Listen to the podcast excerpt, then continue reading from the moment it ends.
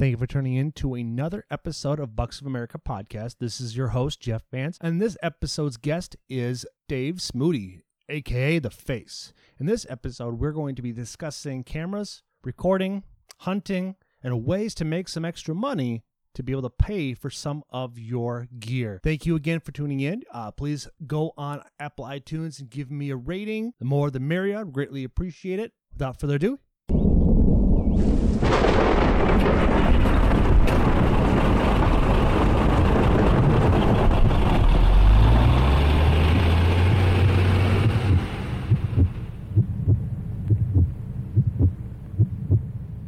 get what you pay for 100%, definitely. hands exactly. So it's like when you when you because you got what Tactacam, don't you, for I your got, mics? I got, I got Tactacam, and then I bought uh, a Canon handheld um, to do a little bit more, you know, zooming in and everything. Tactacam's more, you know, the point of view kind of deal. That's very uh, true. You know, um, but other than that, yeah, I can't. I'm struggling with editing. I got. I'm getting a new computer. My computer kind of. Took a dump on you. Yeah, yeah, Yeah. So, uh, going from there, that's the taxes check. New laptop. Oh, there you go. There you go. I got so, it picked out, so we're just waiting for that money to come in, and then we're going there. So you're gonna go with um, Mac or PC? PC. PC. Okay. Yeah. You know, because PC always. because it's like I found like a lot more people when like like for people for podcasting and for video editing, they go to Mac just because. Because the iVideo, I guess, is really easy to use. Oh, I Right. gotcha. And that's because I have a buddy, uh, Rio Outdoors. Actually, he uh, does all of his own videos. He does all GoPro. Okay. Um, and his all of his editing is uh, through you know the iMovie. Very cool. Uh, So n- now iMovie is a software you can download for Mac. oh for Mac oh, oh for Mac. Okay, so it's not a Windows based uh, Nope. program. Nope. Ah, so but you're but you said you're I'm gonna do it. I'm gonna do. there's similar ones. Um, I got Mhm. a buddy actually that uh, does a lot of video editing and everything. He's gonna kind of break Mhm. down what I what I'm gonna do and what I should get. Uh, I he- gotcha. He's got a, like an editing. He does like wedding videos and stuff like that. So he's gonna how extravagant do I want to get, and I'll give him my price range. Oh, I we'll go gotcha. from there. Well, it's nice to have that kind of hookup because, like, for me, Oh, it's yeah. like I just did research online uh, for my for my mic setup, but for my whole setup. But it wasn't until just past fall where it's like I need to really step up my mic game, and it's Yeah. like everything else is functional. It's just like it's the mics are the biggest key, especially. you know, that's I did a lot of that. You know, a lot of online. But Mhm. then when you can actually ask someone like, "Hey, they say this is great. yeah, is it? you know, you do it. You do it for a living. And Mhm. he's like, no, this is actually junk. Get the, you know, that's what I did with the computer. And I mean, the great thing, gaming computers are video editing computers, so you can kind of double them. For, oh, I got you. So you know. get the bang for your buck. Yeah. You know, yeah. I don't. It's like I haven't played a video game except for my cell phone. I'd actually like sitting down in front of an Xbox or PC or any of that stuff. For I forgot. It's like because I sold my PS3 to Oh. buy my Hoyt several years ago, Oh. and so then after that, so it's like I got 175 bucks, sold all my games for it. So I, I used that money, and I, I spent like 25 bucks on some ammunition too, because Oh, like of course. Because like at the time like finding 22 ammunition wasn't very easy so it's like it's like it, it was in stock it's and it, it, Mhm. it, it was the same grain Yep. i wanted it was hollow point it was cci it's like mine i'm buying it and so it's like well i only have 150 bucks down towards the bow but it's like i got my bonus like shortly after that so it's like i kind of planned them together you know Yeah. and the ps3 was kind of giving me not necessarily giving me some major issues but it's like you know i really need to start focusing on bigger things instead instead of from my tv because it's like i i was uh lost my job working for um McNeilus there in uh Kasson, uh, Minnesota, and there they make uh, big old dump uh, garbage trucks. That's what Oh, they make. That's okay. what they're known Yeah. for. Yeah. And so it's like, what do I really want to do with my life here? It's like everything I've been doing is just like kind of getting me by, getting me by. It's like what I really want to do. So it's like, well, you know, it's like I'll, I'll like I really like the outdoors. So I was like, we'll see where this goes from. And it's like, so I just started talking to people online, and then I sold that, and I bought my Hoyt, and rest is history at this point in time. Yeah. Right. Now you're an elite.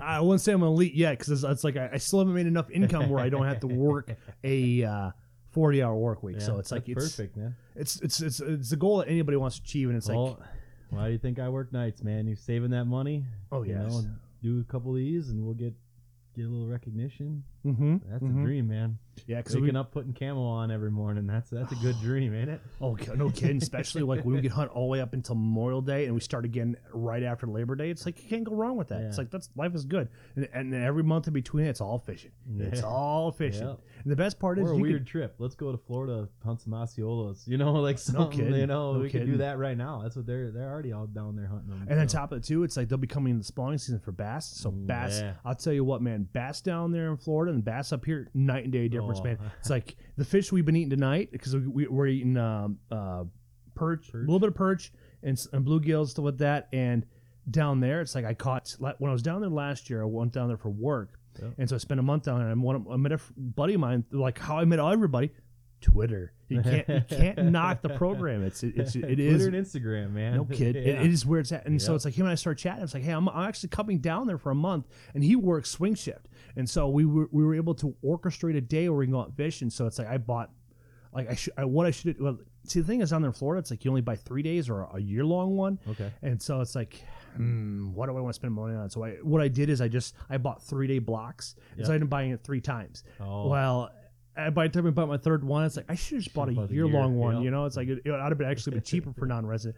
But the fishing was so good. I mean, you, I, I got a, I, I post them all on Instagram and Facebook, so Yeah. I'm sure you've probably seen Yeah. it. But man, we had a blast. Fish next to the gators and stuff like that. It was cool. It was really cool, man. to get your heart running a little bit. Not really, you know, No? because he was telling me it's like when you're down there fishing next to the gators, they're not really gonna antagonize you unless you deliberately do it. yeah. And the, way they called them was the, he, the way he worded them is they, they were considerate uh, liberal because it's like no matter what they they may be lazy all day long, but they still came up, they still clean up after their mess.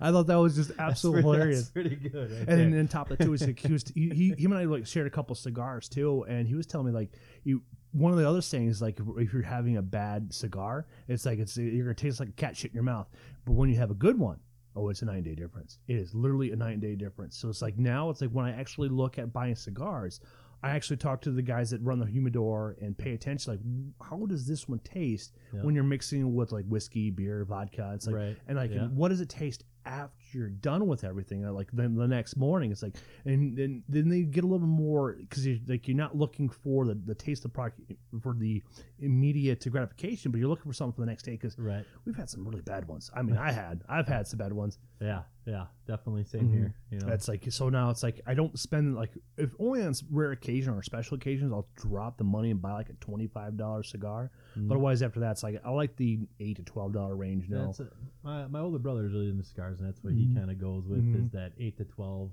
If it's a wedding, oh, twenty five dollar ones are coming out. You know. Oh, yeah, You exactly. know? I'm not even sure what we're gonna do for my wedding that's coming up in September. Now, that also brings me up another really good point. It's like when you're considering about doing stuff, like when you're like, because we we we we we put Alicia and I put some thought into this about how and when we want to get married. So it's like we knew we couldn't do it after s- season opener. So it's like okay, we have the we, our our cutoff date is September 15th. That's Yep. whether we're hunting Minnesota or Wisconsin. Yep.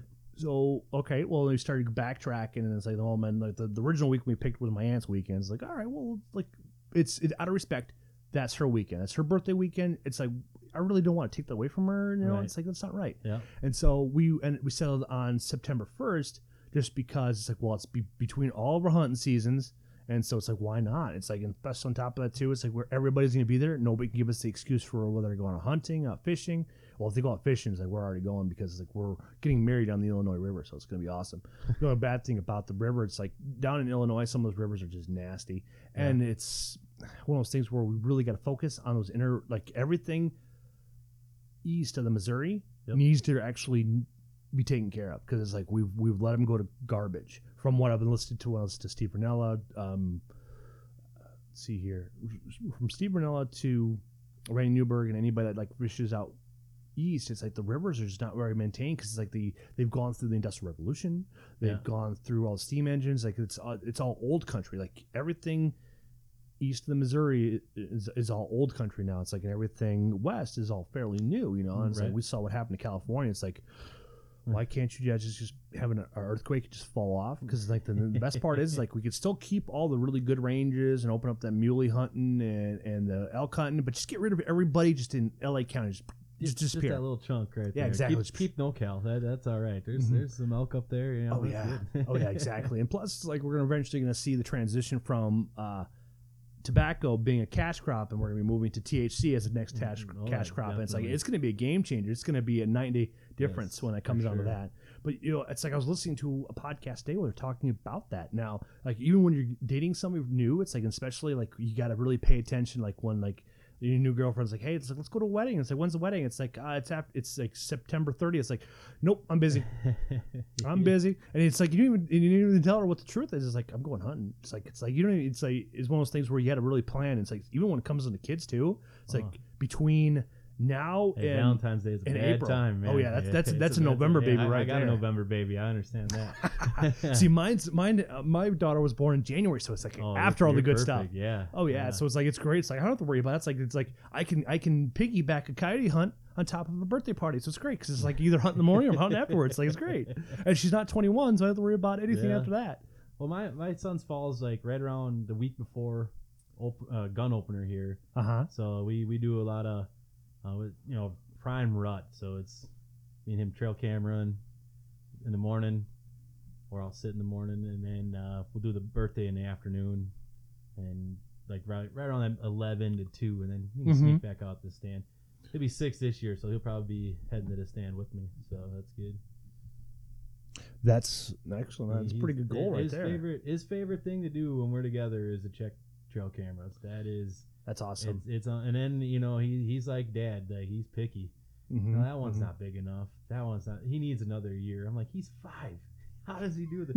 my my dad gives me so much crap. He's like, I thought you were bad. He's gonna be even worse. You, you guys aren't gonna shoot anything. I'm like, hey, it'll be more for you guys then, I guess. You That's know? true. You know? See, like even when even this past fall, so we would go out and check the trail cameras after we pick her up from her mom's, and then we would come back home, and her and I would sit there on the tablet, and it's like, "What do you think of this one? What do you think about this one?" And it's like, and it's like, "Oh, look at this one." Her eyes just widen up. It's like she's all excited, and plus, it's like we we I got her a, a diamond recurve two three years ago, so it's like Yeah. we're getting the getting the function with that, just teaching the basics, the breathing, the the uh, stance, nothing over the top because she's her target's like five yards away. So it's like, you know, I am just going to keep you close. We're going to focus on the fundamentals, and we'll go from there. Yep, that's what I got the the bear little compound for for Mace. That's what we went with last year. We shot, and yeah, he, he always enjoyed when we would shoot, but never was strong enough really to, Mm-hmm. to shoot a. I mean, last summer was the first time. He enjoys it. That's what we do. We shoot bows when he comes down here. Yeah, your boy's what? s- He'll be five. He's, He is five. He'll be six. Next Okay. November. Yep. Next November. Okay, so see, Sophia just turned six, so it's Yeah. like she'll be seven when he's turned six. It's like, yeah, it's it's now. Have you figured out what dominant, what eye is his dominant? It's, It's so tricky. day. It's so tricky. like, uh, because that was my problem actually growing up. Because all my brothers are really right-handed. Okay. Like, they can't do anything with their left hand. okay. When I was growing up, my dad was always confused whether I was gonna be right or left-handed. Mhm. You know, and come to find out, I'm left eye dominant. And we didn't find that out until I don't know. We were shoot, it was like first time shooting guns. with My dad, so I was probably seven, eight. We were using a scope, and I couldn't figure out how to see through the scope Mhm. you know, and and my dad like just thought, well, maybe he's too young. Well, then me and my brother were playing, or my younger brother playing with uh, guns in the yard, and I was holding the gun on my left shoulder. Okay. My dad's like, "Why are you putting it on your left shoulder?" Well, this way I can see. He goes, "This makes sense." Oh, He's like, I no never kidding. thought that, you know. So you know, Uh-huh. it, it like you said, that's something you need to pay attention to, and also that transferred into bow hunting, because one day I would be able to, you know, cut a string with my bow when I was, you know, 10, 11, 12 years old, right when we were beginning the hunt, and the next day I'd be three feet to the left. Well, what I was doing was closing my right eye, being right, pulling the bow with my right hand, Mhm. and shooting with my left eye and you're never consistent. You know you can have the same anchor point but your left eye without that string holding it where it's supposed to be you know Mhm, your mhm. three anchor points. So it would be different every day. And it just came to when we were buying me a bow and was like why do you need a a peep sight? Mhm. to look through the string. Look through the string. I'm like i use my other eye. They're like ah but i could never see i was so left eye dominant i have to close this eye Mhm. so for two years, I wore a patch where I had it flipped up, and then when a deer, a buck came or a doe that I was gonna shoot, flip it down, pull the bow and shoot. It was uh, a little bit more of a challenge, but it, you know, but while I was sitting there, I'd hold my eye shut like this. Mm-hmm. And now, now I can close either one, and I'm, I'm good to go now. Now I can shoot So now, what do you primarily shoot now? Do you draw? You shoot with your right eye or left eye? right eye, Right eye. and, but I uh, left eye with my uh, rifles, shotguns, and Mm-hmm. then and right eye with with my bow. Just Okay. because when I was a kid, I was stronger right-handed pulling the bow. ah, You know, so yeah, I'm all over the place, man. no kidding. you're, you're you're a switch hitter without even It- realizing. yeah, so, you know, it's it's nice though that I'm actually right-handed with the bow. Mm-hmm. um, setting up tree stands because with two brothers and a father that hunt, you know, being the one left-handed guy, he, it changes everything in the stand. You know, for Mm-hmm. either like for rifle hunting, a lot of stands I'll have to stand all day because they'll be facing the wrong way Mm-hmm. for me to be able to shoot where the deer are going to come from, and that'd be even worse with a bow. I couldn't imagine that to be honest. I got. You. And so now, did you, when you were growing up, did you spend a lot of time on the ground then, or did you actually go up in the trees? I went up in the trees. Yep. Yeah, we. My dad was always he doesn't trust or didn't trust uh, any manufactured stuff. We built all our own, uh, you know, hang on stands or Mhm. just stands and um, like tree houses almost some of them. Um, but yeah, a lot of, a lot of in a tree. We figured it out. I mean, you miss a couple deer and you go. My dad was very competitive. He wanted his boys to figure it out, and we we got it dialed in. Mhm. Um, but yeah, so it was difficult. A couple, three years there, uh, from, from going from you know the little kid bows that really don't have sight platform.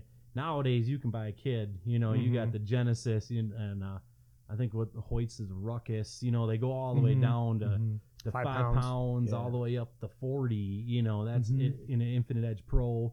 Um, Yep. Those are those are actual killer bows. What we Mhm. had Mhm. essentially graduated string and stick. You know, no sights. You just kind of flung arrows. And, You learn how to do. You, your platform was recurve. right, or longbow, you know, whatever. and then that never really affected me being shooting my left eye because I would hold it sideways, shoot Mhm. from the corner of my mouth that way. Mhm. When you threw the whole sight thing in, the whole world exploded on me. But we figured it out. Mhm. A really great archery guy uh, up north where my parents are from, and he came up with the idea for the patch. And actually, in the range when we were buying my new bow, he held his handkerchief over my eye, and I was shooting tens. He goes, Mhm. "See, we got it now." Mhm. And you know, first two years the patch was weird because if you see a buck coming, you flip it down, and then you're you know you're only seeing this much. Mhm. But back then, I was shooting spikes and forks. It didn't.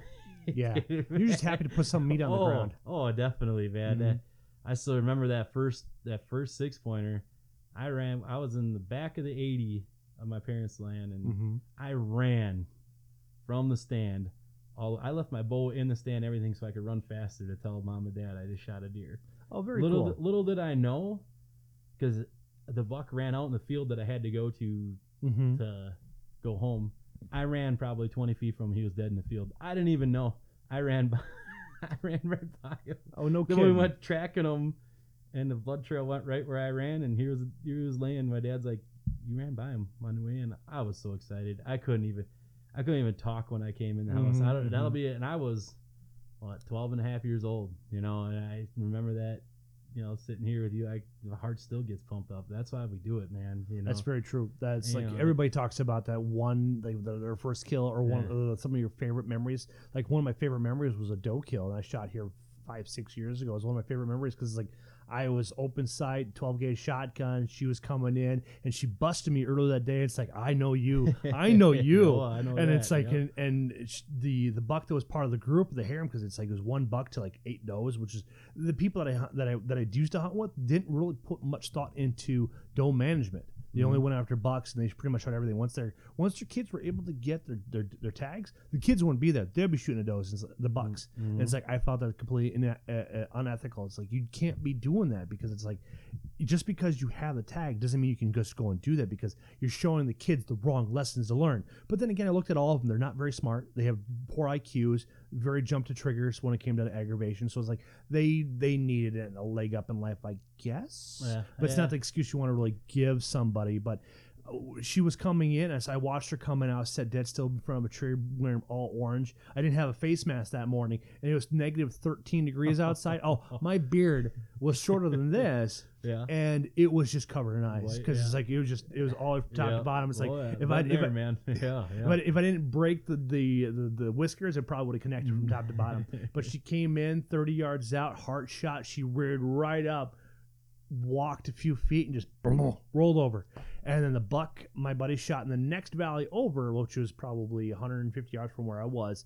And he got the eight pointer. It's like, you lucky son of a gun. yeah. But it's just how it works. But I got it. She was a big mature doe. She had a lot of fat on her. Hey, And so she was probably good six or seven years old. She was just massive that's awesome. and it's like eh, I couldn't be I couldn't have been more happier. Still Yeah. had, I still had another tag in my pocket, but I never had another opportunity to fulfill it. So I was like, well, you know, yeah, I, I got one. I, I contributed to the group. I got pictures of all of us hanging out and stuff like that hunting. Yeah, but yeah. even my buddy that introduced me to these guys doesn't even hunt with anyone because he doesn't like them. He doesn't like Oh, deal yeah. with their BS. yeah. Because because there's one guy that was always at the know-it-all. Hmm. And it's like, and, and it's, his attitude was condescending. It's like, dude, you worked at a porn shop for 14 years and you barely made a living. It's like, you can go yourself. Yeah. You know, and it's like it just it's always frustrating. It's like, and you listen to everybody. It's like you have people you'll hunt with, you have people you fish with, but you'll never, and then you have people you'll never take out with them again. Yep, that's definitely you know through the, you know the adventures of hunting. You, the big thing for me is safety. You go out with someone one time and you see something Mm-hmm. That triggers you. triggers or, you. I mean, it I was can't. I grew up holding the gu- you know, guns are meant to kill. You know, like they, Mhm. you know respect for them. I mean, you go out one time like no, I'm never I'll never take you again. You know, Mhm, I've asked mhm. duck hunting it it duck, any kind of bird hunting i guess it's a lot lot more safety oriented because there's more guys Mhm, birds are flying zipping through you know the first time and i asked the guy to unload his gun and said we're going in i'm like i'm not sitting next to you you know Oh, i just didn't feel safe and like the other guy next to me is like thank you for saying he's like i didn't know what to say i'm like Mhm. I ain't getting shot in the face. You know, he, he just kept shooting, and you know, and the last Mhm. one was above my head. You know, and I'm like, what, there ain't no duck worth me pulling pellets out of my face, you know, or Yeah. anything, you know. So Mhm. no, that's a like you said, it through you know through life, you there are gonna be people you hunt with, people you fish with. You It's know, like, it's just nope. like friends. You know, you you had friends in high school, you ain't friends with them any- anymore. You know, some Yeah. people, you know. Oh, so- hun- hundred percent, hundred percent. It's like the my, my the buddy that introduced me to him. We're him and I are still friends, but it's like he's got four kids now, so it's like, or, well, actually, he's got four kids, and so his freedom is minimal. So it's like his gun season is all he gets to Mhm. go out hunting. Because, but him and I would spend. We would get off work. Let's go. Because we, we, we lived in the same town. It's like we, we hunted a, a friend of ours from high school. It's like, yeah, you guys can go on out there. It's like, you guys what mm-hmm. are you hunting for? it. It's like squirrel. It's all it. That's it. And so we will go out there fun because it's like they, they loved it because his dad, uncles, they, they go out and hunt for the whitetails. But when they get out there, they wouldn't have to worry about it because him and I would.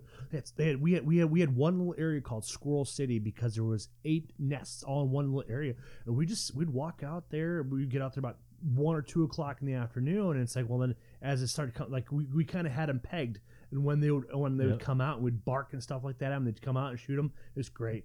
It, it wouldn't wouldn't be uncommon him and I getting one or two apiece, you know. Yeah, that's nice. And- for just a quick afternoon, Oh, man. yeah, that- for a quick great. hunt before Yeah. before four o'clock hit, before it got dark outside. It's like, yeah, it's, good Yeah. enough for us, Yeah. you know. And it's like uh, the best way to teach a kid how to skin a squirrel or rabbit is take take the shirt off, take the pants off. It's really easy, you know. It's like we were I was uh, we were watching Game of Thrones season three, and there's this, this one gal there on there was like was doing it all wrong. It's like you have no idea what you're doing, and it's like we get what you like because it was acting, so it's like we knew what they were doing, and it's like Mhm. but they were skinning live animals, so it's like it's Game of Thrones. They they, they don't they don't care. They're just like we're Yeah. gonna show you what's going on, yeah. and so you watch ones like that's how you do it. Yeah. You just cut the slit in the back, you pull the hair down around it. It's like there you go, you got yourself a bunny. Yep. That's why you, you mentioned that Game of Thrones, big fan as well. But like you're watching shows and they're hunting or skidding, and you're just like, you're not doing it right. You know, and maybe that's the Mhm, problem mhm. with us hunters. Like, I just want to like call them right now and be like, hey, can you be a little more accurate in your show, Mhm, please? mhm, mhm.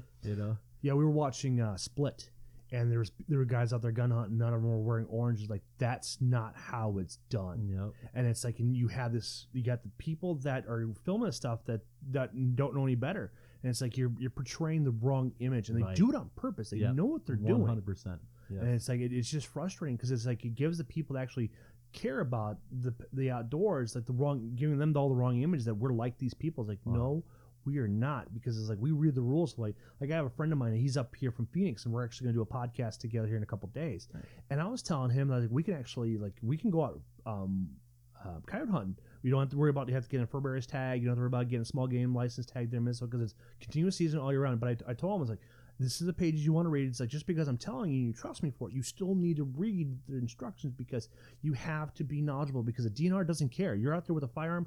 You're out there for a purpose. Yep, and yeah, you you're responsible. They, You can complain that oh I didn't know that rule. It's your responsibility to know Mhm. every rule for what you're hunting. I Yeah, mean, that is exactly. definitely yeah one. From when it comes into wearing orange to, to knowing the, so, the, the, the shooting hours stuff like that. Because like the likeliness of you getting uh, having getting having a conversation with a DNR is not likely.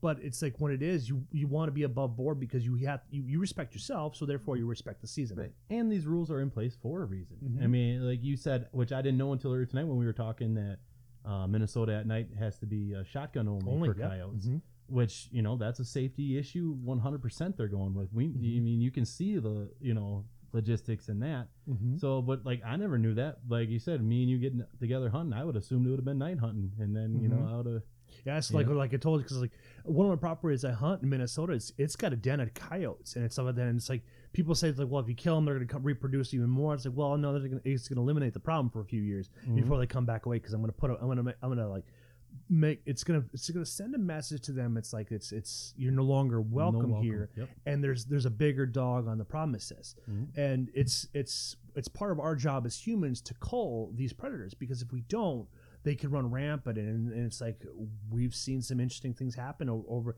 especially like over there in california because they don't they don't have a season for for like for cats Mhm. and so it's like now they have to pay somebody to do it where they used to like well they could just have dogs they Yep. can pay that they can go pay to play and now they have to pay people to go out there and hunt them. It's like, well, now you're paying them more, or somebody's willing to pay the money to go do it. Right. Yeah. But now they're finding that they're having cats and dogs becoming eaten because that's a primary their meals, and it's like, it's just it's just we've had this really big separation over the last few years. I mean, even in World War One, they had a ceasefire because the wolves kept on killing all of the scouts, mm-hmm. and so it's like well, they, it's like, hey, we, we got to do something about this because we, we want to kill each other for somebody else's purpose, but we need to we need to we need to we need to do something can about we, wolves. Can we gang up and take these wolves off 1st Mhm, You yeah. know, yeah. It's kind of funny how that works, isn't it? It's it's it's amazing how and even with the logging industry right now too is like I from what I found out from backcountry countries and anglers their podcast there for Hal Herring he was saying that Minnesota is the mecca for grouse but since the timber industry is no longer there it, all it has is continual old growth and Yep. when they come in there to clear cut that stuff out they wouldn't necessarily clear cut it but that Yeah. would revitalize the environment My and that's one hundred. And I can tell you that firsthand. Um, I got cousins that are loggers in northern Wisconsin, mm-hmm. and my parents we we had just uh, acquired eighty acres about five years ago now, and it was the same. Way too much overgrowth. The trees were huge. Um, we had that logged out. Now this will be year three that it's logged. You should see just the vegetation, and it, like we were talking before we started here. Mhm. Um, we never had turkeys on that property. We, I would hunt them, but it was it was like hitting your head against a tree. Like you're going out there to not see anything. But 30, 40 turkeys just because there's underbrush now. There, you Mhm. know, there's more forage for a turkey, grouse, even the deer. We our deer population has skyrocketed by cutting them trees out. Mm-hmm. Um, and we're gonna do some um, supplemental uh, planting in there this year to kind of get what we want to come back. Some oak, some uh, Mm-hmm. you know fir trees for bedding and stuff like that. Uh, it just it's a natural process. It's you know uh, Ted Nugent always says we're not we're not just hunters and killers. You know we're conver- uh, you know we're here to build Conservationists. conservationists and Mm-hmm. building habitats and maintaining these habitats because they can't do it alone.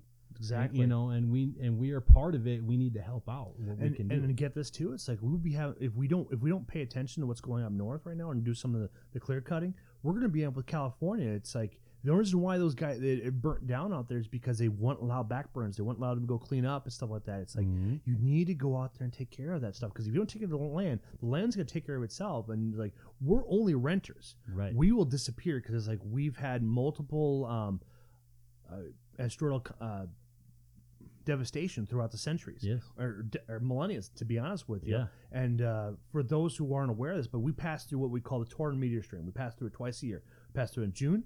We pass through in October. And it takes us about ten days to go through six, seven to ten days, depending what's all going on. But this Taurid meteor stream is, is, is accountable for all of the asteroidal uh, impacts we've had on the United States and the world. and that's what that's what ended the Younger Dryas period back eleven thousand two hundred years ago. It's and so because of that, that's why we have the land of ten thousand lakes. Yeah. All of the land, all the lakes in Wisconsin, or all in uh, Washington, and all of the beautiful bluffs we have here. That was only formed eleven thousand years ago. So if somebody says is formed millions of years ago, it's like, eh, yeah. no, because it's like what we've learned is that history is told by the winners, and so therefore it's going to be told by their narration. And when a a professor or somebody that's looking to get money, well, guess what? They're getting that money from universities and bigger money, so they they're going to want their narrative told. Yep. So to, to listen to some of the stuff like I've been talking about, you have Graham Hancock, and you also have uh, uh, Russ, uh, Dr. Randall Carlson, and uh, both these guys have been on multiple podcasts together, but multiple books together. But uh, Randall, he is a geologist, and he studies all this stuff, and his theory is very sound. I mean, he's one of those people that he will destroy you in facts. He will destroy you in facts because it's like he'll quote this person, this person, this year, this decade, this this carbon dating. It's like he will destroy you in facts. So it's like that's why the left don't like talking to the right because the left will get destroyed by facts. When they start calling you names, you know you won the argument. Exactly. I, I, there's Or like the it's it's defensive radar goes up. Oh yeah, it's it's now for those it's like out there. It's like we we all have those people that are uber left that drink that Kool Aid and don't realize what they're doing. But it's but it's like I I understand it's like no political figure will make America great again. It's us. It's us. But uh, you got to pay attention to that stuff. It's just what one person is telling you. You always got to doubt. You always got to question everything because. Uh,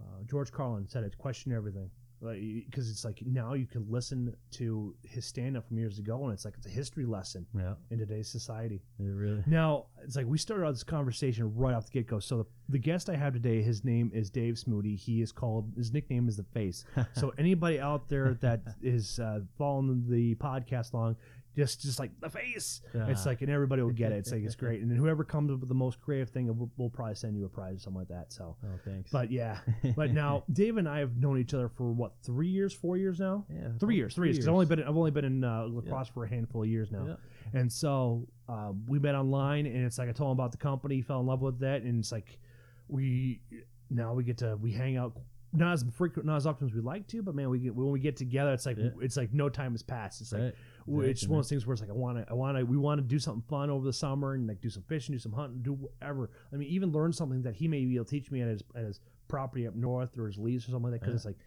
we may have different approaches to different things, and he may show me something like that's smart. I like that. I am going to use that for my own properties, and It it's goes the same way, man. You know, always when you're always learning with somebody else. Mhm. everybody doesn't do the same thing.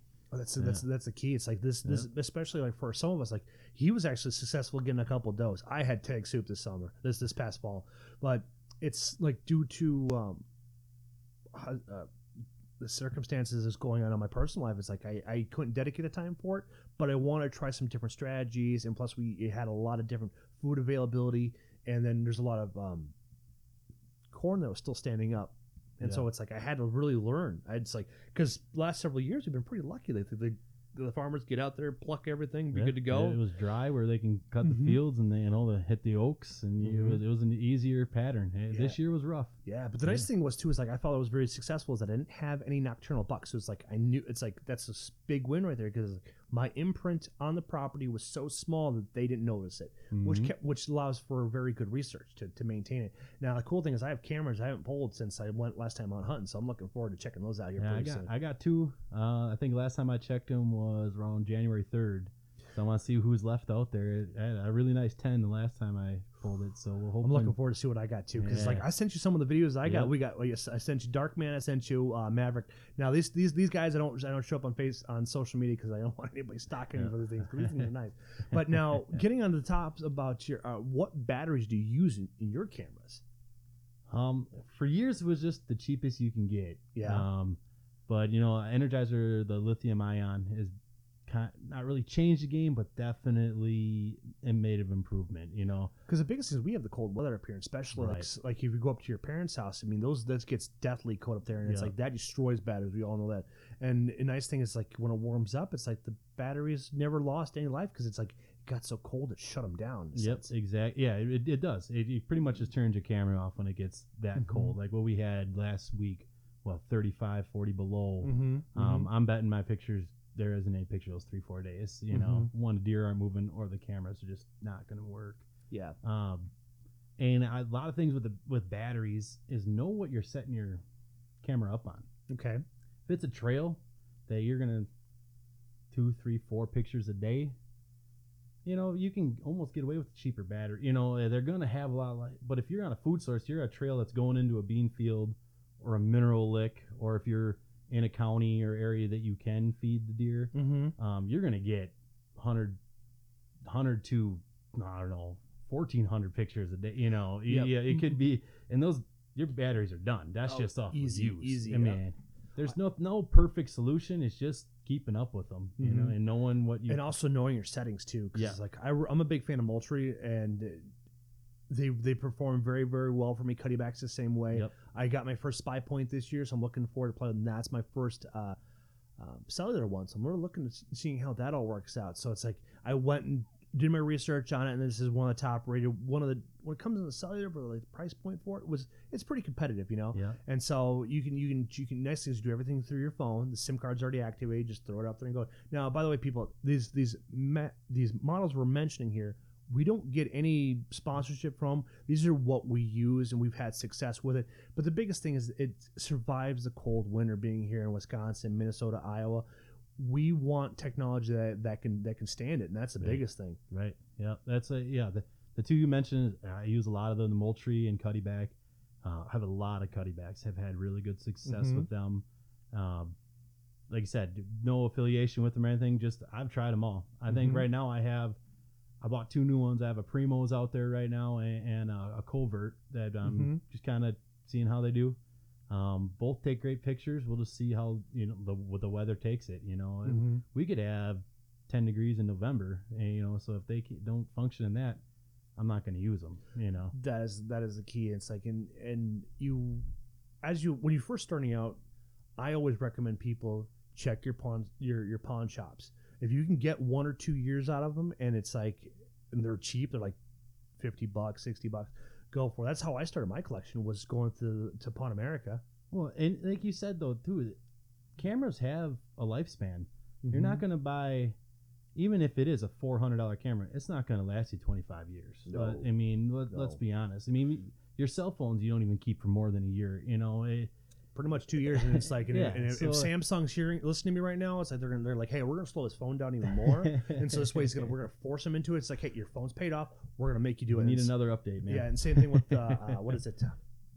Apple does the same thing too. Yep. But it's like one of those things like so when you're starting out, don't buy the high end. It's like we've we've dedicated a lot of years into we've saved our money up to we've worked our paid our dues and with our companies where we've actually got a little bit more extra money where we can spend that stuff and last for a couple of years. yeah But don't hesitate to buy something used. Just like if you're No, looking to start no. filming your stuff, pawn star pawn shops, just check them out Yep. and then look on eBay and Amazon or just even uh, let it go for some of the apps out there Yeah, too. You know, so definitely. you can find some really cool stuff. Well, I mean, like, yeah, I was telling you when I, I bought my uh, my camera, you know, Mhm. I, I was through like Campbell cameras and the whole setup nine hundred some dollars, whatever. When Wow. I, dug around, Mm-hmm. I got it for like six fifty. You know, Mhm. like just say because if tripod was used, you know, you know, stuff like that. That's a lot of money, you know, when Mhm, you're trying to get started in something. And you're dropping a thousand dollars right away. That's a lot to get started in something That that, you don't know if you're going to be successful in doing it. You know, Mhm. um, but now it all it did was grow more of a you know passion for it. Now I'm looking at cameras that are just the camera, twenty four hundred dollars, you know, enough, you know, Mhm. get some 4K action, so you can really see me freak out when I kill a turkey in the spring, you know. Yeah. No kidding. No kidding. And then, then those who have the luxury of using BioLife to their disposal, take advantage of it because Yep. then that will save you so much money. And then it's just the money you make from that. Like you, if on a good year, you could save three, four grand on that Yep. card alone. It's like you can buy yourself some nice stuff, especially like if you're looking like I, I want to do this elk hunt and it's going to cost me forty five hundred bucks. But hey, I got a BioLife in town. I'm going to go use utilize that, save that money up, and as long as you have them like your your day to day job is making your ends meet, then it's like you save that money. That's that could be your little trust fund. Yep. You know, it's, it's, it's great because it's like uh, it's like that's how you bought your Well, Hoyt last yeah, year. Uh, yeah, I had my Hoyt last year and or two years ago, and then I bought all new camo last fall with it, all new Drake Uh, they're they're non-typical. I bought a whole suit with all BioLife money, man. Nice. yeah. Very cool. Yeah. Very cool. Yeah, that's pretty. That's and um, no, what? So, no, what suit did you end up buying? Um, I don't know the exact name. It's their their Hush fleece. Okay. Uh, the pants and jacket. It, it has their scent protection in it. Honestly, the most comfortable hunting gear I've ever worn. I mean, that's Uh huh. uh, the fleece line. I mean, this year was a normal fall, which was great because uh, Mm-hmm. and October actually was cold enough where I can wear a fleece line jacket, and not sweat and die. Um, but it would like the biggest thing I thought the pants. They felt like wearing sweatpants, man. You're sitting in it. I mean, there was days I was out there 11, 11 and a half hours, and Mhm. you don't want to be wearing something that, you know, you can get these pants um, that are stiff because they're, you know, they're brush resistant and everything. But if you're sitting in a, I'm a big dude, six, you know, 6'2", 250 pounds, sitting on a hang-on stand all day. Mm-hmm. You're trying to stretch and move and everything. Them pants get stiff and it, it does affect you. But this was just, you know, loungewear, man. I mean, that's kind of, it. that's what it felt like. It was great. Yeah, for hunting out here out east, it's like we sit in a tree stand because we don't have abundance Yep. of of uh, public land to go hunt, so we can't do the spawn stock, which is which is unfortunate, you know. But it's like we need our farms to to supply the world, and we got and we got we have to really rethink everything because like for me, like I use um, scent blocker, no problems with them. They, they've they've done a trick, but what I do, it's all comes down to my layering because it's like that's how I survive. So I I wear merino socks. I recently purchased some heated socks this past uh, fall for birthday slash Christmas gift to myself. But uh, that's the joys of having a woman that works for Gander Outdoors. So you get some really cool uh, kickback from that. Yep. But um, but I my base layer I use WSI as my gear, and they use they use a heater technology, which is fantastic. And uh, that it's that's a that's not cheap. That's three hundred bucks in itself. Right. The pants alone, like I I'm I'm six two two fifty. It's like it's it ain't cheap. Right. And then it's like then I just get to wear the fleece and layer everything properly. You know, it's like and I said comfortably. Right. And of course, hot hands. You can't go you can't go without hot hands Yep. Yep. because it's like I've learned no matter what age group you are, what nation or what uh, sex you are, you need to keep your your feet warm because it's like that's what will make or break your hunt is your feet Yeah. because that cold will you're sitting in a tree stand or sitting on the ground it will pull that heat out. I mean I wear a thousand grain insulate it still pulls that stuff out. Yeah.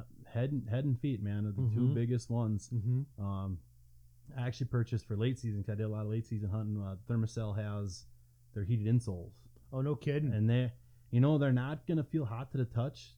But if you, as soon as you like, you walk in, sit down, turn them on. I, I mean, I didn't. I was sitting in ten degrees, and I only wore one pair of merino socks, and I had those uh, 600 Thinsulate on my on my boots. Mhm. and and I was, I mean, it was good. Like it was a night and day difference, man. It, it was great. Oh yeah, hands down, hands down. It's like, and, and the nice thing is like you wait until like, well, most places they never really go on sale, so you just gotta you just gotta pick and choose the venue you go to because like right. like you go to like Walmart or if you go to Shopko, well, if, if you still have one alive Yep. around, they, they they rotate that inventory out because it's like it's not it's gonna set and it's gonna they need to sell that inventory space on the shelves, so you can just pick them up for dirt cheap that way. Yep. 'Cause I know when Gander Mountain was going out of business, like I snatched up as much as I could for deep cheap, dirt cheap because Oh, yeah. it's just because those things last forever. Yeah. Well, you don't wear them that often. If you really think about mhm. it, the, the amount you hunt in year, it's not like your every day to day sock. You know, Yeah. you're you're gonna n- probably now they're sitting in your bin waiting for next October to Hands down, man. Yeah. know? it's like, and I always, and, Yeah. and no matter what, I, how I store my my gear, it's always has a scent disc with it, so it could be sitting there as soon as I open that lid. It's because like I, I get these um sterilite ones, are like eight bucks a piece. They're yellow and black. You you you spot them at anywhere you go, but they're so worth the money because they create an airtight seal. They can fit all your gear into them depending on what gallon size you do. They even came out with one that's a 40 gallon, has wheels, oh wow. has wheels. I And those who have do that. trucks, that's a that's a that's like Yeah. cha-ching, and only only twenty bucks, but they, they have the same technology of the, the strong um, foundation of it. So you like, like he's he's in my office right now, and I have just hunt gear all over the place, and it's like they're just I have I have four of them. Four of 'em, I yeah. have four of them. It's it's it's, it's so worth the money. They really truly really are because it's like You know that I have something similar, not the exact same one, but very similar to what Mhm. Jeff has here. And I actually went and uh, purchased uh, the Scent Crusher last year, and it, came, it came with the bag. mm-hmm. Well, I have too much gear. It, it outgrew the bag pretty quickly. So what I did was I, I took the the scent crusher itself, drilled a hole and put them in my tote, Mm. and it, it works just as well. You know, it, it's the same concept, Mhm. and it and it it's a lot cheaper than buying the tote through them. You know, you're looking three four hundred dollars. Oh yeah, easy. Uh, I easy. think with their closets, five six hundred dollars to get. easy, man. you But it works. It does. It, tru- do- it does work. Honestly, it, it if you it's a weird smell when you put it on. It's like a fresh, clean smell. It's kind of Mhm. kind of different smell, but yeah, it, it definitely helped me this year. I've hunted some pretty poor winds. Not proud of those days, but you know, I got out there and I'm, I tried it and it worked. You know, Mhm. it it, it made a big difference. You don't Yeah. have to walk. You know, whether the bloody or muddy. Well, Mhm. even now, like even muddy, I still throw it in there. We're we're still scent free. Then you know, Mhm. you know, half Mhm. hour into that, you're good. But a lot of those, a lot of those scent crushers are, are designed for people that have the extra income to do it. So, like, for like you and I, we we have kids and we have spouse, we have, we have a significant a significant other that we have responsible for. So it's like it's not just not it's just not in the budget, but it's like you know if you can afford it, go for it. Man. I will not knock you for it, but it, it's like but it, everybody knows it's like you, you can buy the best gear, but it's like it's all it comes the person pulling know, trigger. that was when I bought that. That was that was a ramen week at the grocery store. That's what that that was at. You know, but it was worth it now. You know, so Mhm. and now I have one. But yeah, you're exactly right. You know, there there's budget friendly ways to do what you see these guys do at these shows. You Mhm. know, and Mhm. um, maybe follow me and Jeff. We do a lot of those hacks because we we don't have a lot of money. We make it work. You know. Mhm. oh yes. Um, and that's what you got to do. I mean, you, you're not going to not go out hunting. I mean, Oh, exactly. I'd rather spend that. I'd rather save that money towards a tag in, in Montana or Right. Wyoming and spend it dropping six hundred dollars in a closet. It's like it's like it's cool, yeah, but it's like if you really where, where it comes down to value is unless you own your own home right. because it's like I live in apartments. I live in apartments, so it's like I I'm only here for X amount of months and I move on. It's like that's just really too expensive and too pretty to break Yeah. or have anything bad happen to Well, it. Because right. like moving, it, that takes a lot out of anything. Oh you know? yeah, and it's like especially if somebody else is touching. Because like when it comes down to my hunting gear, it's like that's my stuff. I touch, it, I move it. Because this way, if it, if something bad happens, to it it's I can I can only be mad at me. But if I yell at you, it's like I expect you to pay for it. I totally agree, man. so and, and we, we so we touch base on that. So what do uh, what do you like to wear for gloves? See, I'm I'm not a big fan of gloves. I the thinnest possible. Mm-hmm. Um, it is a, a big uh, scent issue that you really do need to watch. Um, I think last year I went through like three. I got big hands, um, and a lot of companies that make the scent free ones don't make it. I need a two X. They have XL, so I wear them out pretty quick. Mm-hmm. Uh, I've you know Under Armour, uh, scent blocker, uh, and then actually I think last year I ended up with uh, thin pair the the Cabela's brand Mm-hmm. uh, that they had, and that's Yeah. what I wore. Major- I mean, I'm talking just like the the thin things you can I like. I'm see I'm the same way too because it's like even in my pockets in my in my in my coat I have the hot hands there so it's like my Yeah. hands are always comfortable Yeah. but it's like when you're holding a firearm or when you're holding- a bow you want to feel every bit of that uh, tool because that's a tool the weapon is yourself right. and so you want to make sure that you have full connection with it you want to be able to, to full, feel the drawback and you can feel Mm-hmm. that you lock into the, the the valley and you're just like you're ready for the pull release that trigger and ready to rock and roll well, I mean, yeah, I mean that's archery. I think is way more important than even rifle hunting. Uh, As long as you can get your finger in the trigger hole, you know that's a Mhm, big thing mhm. there. Um, but majority of your practicing throughout the summer and all that, you're not wearing your gear. You, you Mhm. should as much as you can. yes But you're not. It's 80, 90 degrees out. You're not putting your camo coat on and your gloves and hat to Yeah. go shoot. So you want the much feel of that, you know, release whatever you're whatever kind you're using. mm-hmm. That's why I kind of like the thin as possible. I can feel where that trigger break is because I know where it is. So it's all summer I shot with no Mhm. gloves, Mm-hmm. and you know that's one of the biggest thing. Yeah, and I use my hot hands in uh, hand muff. That that's I switched them. My little brother used them for years. I made fun of them. I tried it one time. I went and bought one. Didn't tell him. Now he's gonna probably know when he listens to this. But you know, like That's I- my know. brother bought me one too, and it's like, but it's like it's so true because it's like when you're in your when you're in your when you're have your hands in your pocket, you're bu- you're bound to pull stuff out. And like I've had I've had I've been oh. in Oh. stand, I pull my hands out, and there goes my hot hands. Like, oh, it's gonna be a long day. or your This could be a long- rangefinders down there. You know, Oh. yeah, yeah. Oh my word! That's like um, I have a, a buddy of mine down in Alabama, and he was hunting this past not this fall, but I think it was the previous fall. But he had one of those Thermacell mosquito repellent ones. Yep. He sends a picture. He's in the trees, and it's sitting right there Oh. at the bottom of his ladder, and it fell out on his way up. So it's like that stuff right there. It's like those who don't know what thermos those Thermacell mosquito things, those things are worth it. Their money. One It's like they're, they they may look a little expensive when you first buy them, but it's like you buy the package, you, you buy the, the the device, you buy the carrying case because then the, you can clip that onto anywhere because it Yep. just makes sense to do that because on Mhm. the the plastic end it's it's very simple because they want to keep it cheap, low impact, Yep. less noise as possible. Plus, then you buy the the butane. But the biggest thing is buying those pads. It's like Yes. like for me, like if you're doing a 12 hour day, you you plan for a 14 hour day just or a 16 hour day just Yep. to have those extra pads with you Definitely. and it's like I, I, they're they're worth the money. They're so worth the money. And those guys out there that want to get their girlfriends or wives in hunting, and you want and they, they don't like the cold, but they want to get out in some in September and October. You buy that because that will that you you will love it, and it's like and it's then it'll make your relationship much better. Yeah, you can't see. I'm shaking my head here, guys. One hundred percent. I mean, Mm-hmm. even last year, I, I bought an extra tree step just so I could screw it in to hang the Thermacell closer to me. So that, you know Yeah. the mosquitoes, it, it's night and day difference. It, it's especially when you're going bear hunting too and stuff like Oh, that. yeah. Those those flies attracted the bears. The way I was listening to the Gritty Bowmen, they were out hunting in BC here um, this past um, um, early spring or late uh, early fall, and it's like they're just like you, you- they come up to the animal after it expired, and it's just They're- covered they're them, just and covered. they set it right next to it, and it's just gone, and Yeah. it's like. Dressing the bear was so seamlessly easy because you're not sitting there slapping the back of your neck and your hands because you're dealing with mosquitoes. Boy, that's that's that's a game changer. And Mhm. plus, you and it doesn't make you stink. Right. That and it's like I've tried the bracelet ones; those are garbage, absolute Yeah. garbage.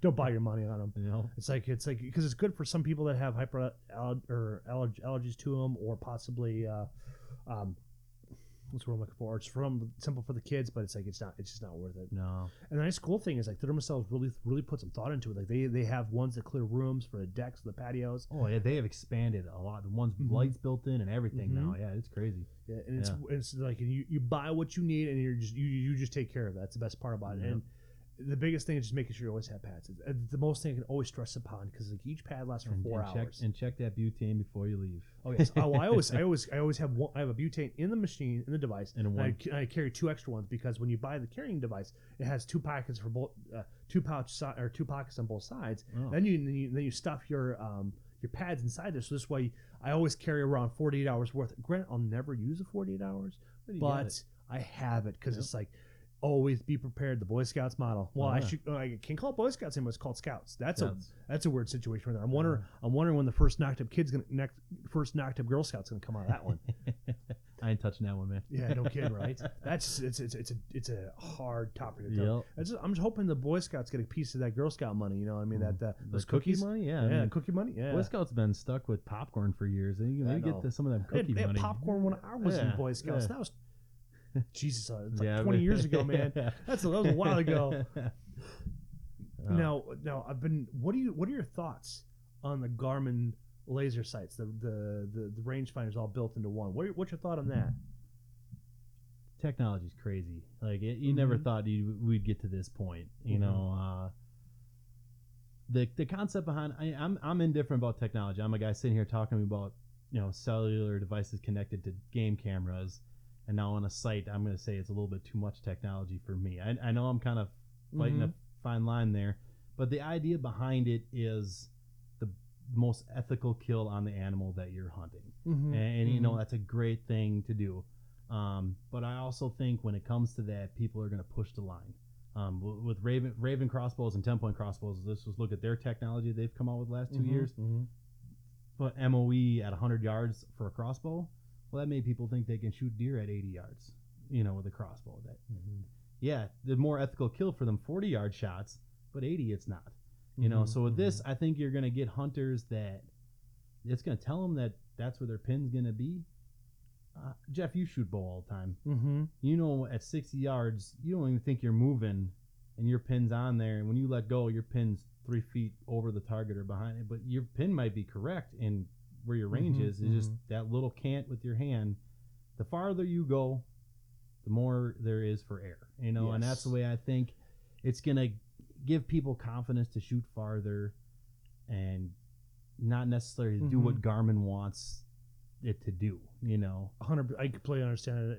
I- completely agree about it. Now the unique thing is from what I've listened to about it is that uh, it, it, it caps out your range. If you, Mhm. if if, it, if you're ranging something at 100 yards, and if you're you have not programmed your site to do that, it won't let you do it, Okay. which is a safety feature for on your behalf too. But it's Right. like, and the price point is it makes it's a little high Mhm. because it's like I have a simple ninety dollar Simmons one. It's like I don't need a four hundred dollar Leupold scope or Mm, uh, rangefinder because it's like why well, I'm not shooting twelve hundred yards. right. It's like why would it's like if you had them like it's one of those things that comes out in your money and your your budget. But I do understand like the com the combination to them because now you're you have less movement. You're gonna be a little more accurate, Oh. and so it, it has that aspect of it. But And like I, I've missed deer when you, you're pulled on them and they're walking through the woods, Mhm. and all of a sudden they're at 35 yards, and when you first ranged them, it was 22. I mean, Yeah. you don't realize, you know, going behind one tree, um, like what it does, you know. Oh, yeah. And I understand that that's an awesome concept. I mean, I think uh, Mhm. what was it? I think it was Vendetta or someone had a rangefinder that Leupold came little where it the bounced right on. yeah. Yeah, it's the Yeah, Vendetta I mean, one and two, and but they right. discontinued it because it was a little. The price point was a little. I mean, that was a little more, but it added ten ounces of extra weight on your bow. See, That's uh, heavy. That's, That's, heavy. another thing that I was gonna say. Like even with this Garmin sight, it's a heavy sight. I shoot an IQ sight. and It's a heavy sight. I have, I don't know what the weight is between the IQ because I shoot shoot HHA and Mhm. it's like I've, I've been I've been dancing around about switching to the uh, like a three pin because a single pin it's like I, I how much time I had to struggle with because it's like I, I had a deer come in and I had to ra- I had to range it four or five times before I can even draw back because it kept on moving and I had to Mhm. I had to rearrange the pin and stuff like that. So it's like,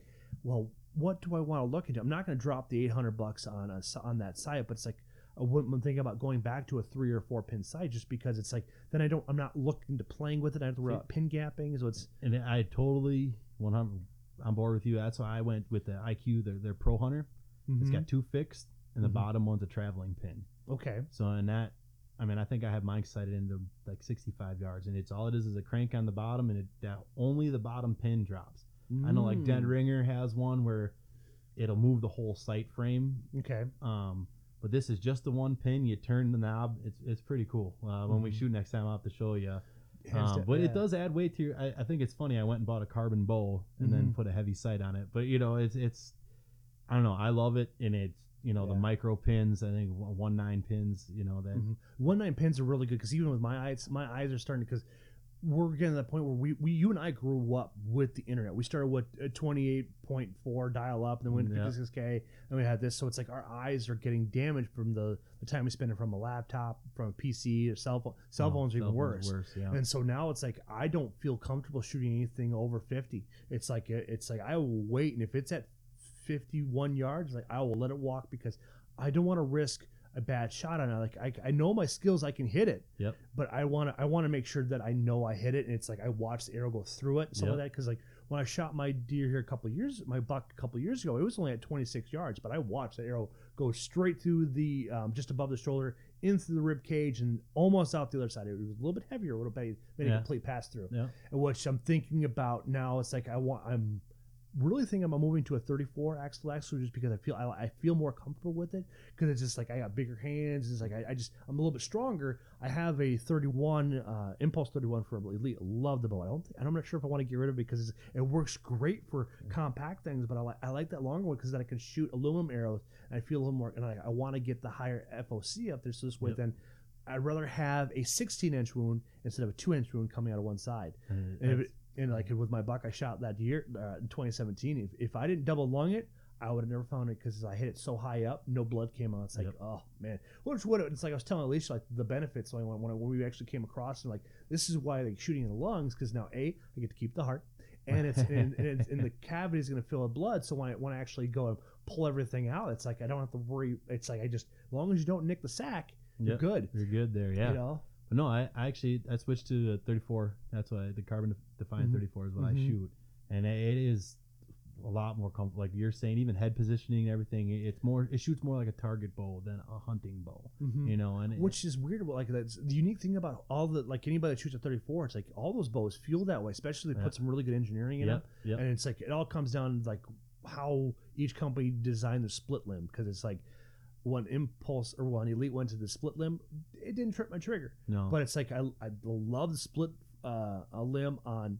Hoyts, Mathews, uh, Bowtech, all those. Bowtech, they're, just, yep. they're they're really comfortable shoot. I Yeah, mean, I just like seventy pounds. Just let's rock and roll, buddy. Oh, let's yeah, let's shoot. Yeah, yeah. I've, yeah, I shot all those and it just came down to it. It was a little brand loyalty for me. I shot Hoyt my entire life. That's why I stuck Mhm. with them. But I mean, I shot the Rain, uh, Mathews. What did they have that year? Um, Which year are you talking about? two years ago. Well, hit Triax. Triax. Triax. Yes, that was the And one. that- for, That's a great bow too. It is a good bow. You know, but the I, Vertix is a good one too. It's a Yeah. solid one. yeah. Um, Tony, which is gonna, he's already been on the podcast once, but he's gonna be, he's gonna be coming up again, and he got the Vertix, and you know the one oh shoot Mhm. took first.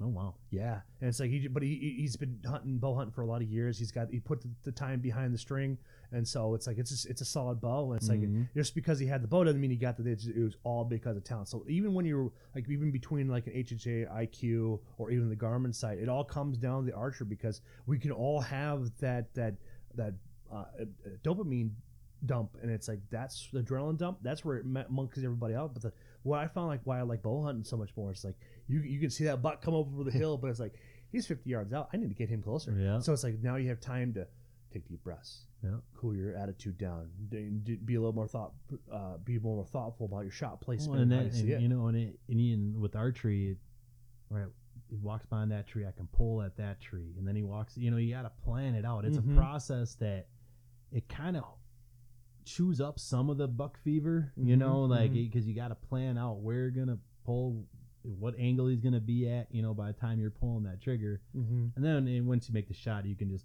collapse in your stand. Hopefully, you're wearing a harness. You know, Yeah, because when I shot that buck, you were the first person I ta- said message to Yeah. was you. oh, yeah, Literally, man. you were the first person That's I sent that text message to, and I, and I sent it to Alicia. It's like you should have waited, should have waited. and it's like then if, and if the worst part was if we would have waited a little bit longer, here comes the dough. I would have tagged out back to Oh, back within 20 minutes. But it's like you know. You get a little excited. You don't expect to see a doe come behind it, you know. No, and it's like, no, and it, but the, I should have been thinking about it because it was like this was right when the peak rut was happening, yeah. where I was hunting at. Because it's like it, it, it didn't it didn't it was it was still it's still not necessarily peak rut, but it was coming down the tail end of the rut of Yeah. the, that between October, uh, like twenty sixth to like the November like eighth or 9th, you know, because I mean Mhm. that's a pretty big window of rut Mhm. right there, and especially Mhm. if you know your land is like for me the rut seems to be hitting right around that uh, October thirty first to right right around the eighth or 9th. So. But we're gonna be hitting. We're gonna. We're, th- Halloween has a whole nother motivation behind it now. when you get a little older and you got some land to hunt, Halloween don't mean the same. We're dressing up, but we're we're looking a little different. Yeah. yeah, we're, we're gonna go. We're, we're, we're gonna play a trick. Uh, and the best part is our treats this gonna year, be much uh, better. gentleman I hunt with, yeah, he made fun of me because I I do face paint. I don't like face masks, Mm, and okay. I did the old jack o' lantern look. oh, nice. Yeah, he gave me a hard time all day. Hey, okay, if you would have came back with a big old beautiful yeah, block, that's, that's what I said. I would have had to do it every every year then. You know. Exactly, because you got to like for me, I I I like the face mask just because it's like I've been in where you have face where you have the wind blowing at you, and it's like, and if, but if you're in a situation where you don't have to worry about the wind so much, Mhm. it makes and day difference. But um, uh, one of the places where we hunted, it sits down in the valley, so it's like when we're in a tree stand, the wind comes from the Lanos property through through it, and then it's like hits a tree stand and goes out to the field. So, but if I'm down below, it's like don't really wind me, but it's like I caught that buck in the same location, but it's like the way he came in was much different, and the wind was dead. Yeah. And so it's really weird. It's like I really paid attention to thermals this year a lot more because it's like I've been spending a lot of time watching. I like I binge watched uh, Fresh Tracks on Hulu, Yep. and it's like paying attention to your thermals makes a night and day difference, especially when you're hitting that 10, 30, 11 o'clock hour. and in this area that we live in, in you know the south southwest corner of Wisconsin Mhm. and Minnesota, uh, thermals are huge with these bluffs, the ups and downs. It, Mhm. it is a completely different wind direction at seven o'clock in the morning. You, you could look at your phone or your, you know AccuWeather. It's a west wind. Oh, I'm gonna go sit in my west wind stand. It ain't a west wind. That that- once that sun comes up, it's pushing up that hill. It could be a north wind. You know, Mhm. uh, it, down here, it's a way more important thing. I've learned that over last three years hunting down here. Thermals are very important, yes. um, and you know know your times of day. You know, in the morning it's going up, at night it's going down. I mean, it, it's you know it's all on heat. Mhm. You know, remember true. remember that that stuff in science class that you ne- said you're never going to use again. Well, hunters, you can use it a little bit. Oh, you- yeah. you, know. Bill Nye the Science class wasn't full yeah, of shit. Yeah, exactly. um, and uh, I just had my thought in my head. I was going to talk about. Uh, oh well, must have been not that important. It's like you know, it's like as you get older, it's like you realize like I was gonna say something, but I don't remember what I was gonna say. It's like ah, must not have been important enough to say. yep. Or it'll come back to you in two minutes. No, no, no, no kidding. No, no, isn't that the truth there? Um, now, one thing we're talking about, like when we're, when we're getting our game faces on for it, is eating, sleeping, and hydration. Now, you you brought this in your notes, and it's like, so how do you view eating when you're out when se- uh, when hunting season s- starts? How do you adapt your diet to ma- maintain your your most focused? Um, it's easy to junk. I mean, because you're hunting odd times of the day. You're, you know, if you're coming out at noon or something, oh, I can Mhm. run to McDonald's, get a- get a burger or something. Uh, it all reflects scent. You know, Mm-hmm. yeah. If you eat terrible, you're gonna smell terrible. It, you're gonna true. sweat, and it's gonna. You don't think it's making an impact. It's going to. Um, how Especially I your breath change it- too on top of that too. Yeah, you know, um, I'm not a huge breakfast eater. I work third shift, so breakfast isn't that important to me. But um, always hunting season.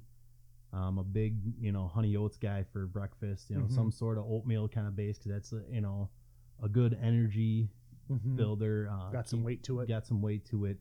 Um, because if you're going to pull an 11 hour day out there, you know, it's you need some, you need fuel, you know, and walking in here, you know, going up and down these hills again.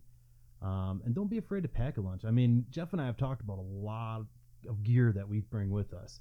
Mhm. Well, we both have packs that we carry. I mean, Mhm, my backpack is probably my number two important thing Mhm. uh, besides my bowl. Well, the harness, obviously, without saying, is your number one because yes, always when you're in wear them. stand, yeah, hands down. People want you to come home. I mean, that's without saying. Mm-hmm. Uh, but the backpack carries everything. So don't be afraid. Of, you know, you want a pack of water. Um, Yes. or you know, if you if you're sick of water, you know, stick with. Uh, I did a lot of body armor this year. Uh, they're they're really good. Uh, coconut water, you Okay. know, mixed with flavors. I'm not a coconut fan, but it's like I, I get what you're where you you're know, going. I'm, the, the I'm still- hydration thing. You know, it's easy to grab an energy drink or you know stick Mhm. with coffee all day.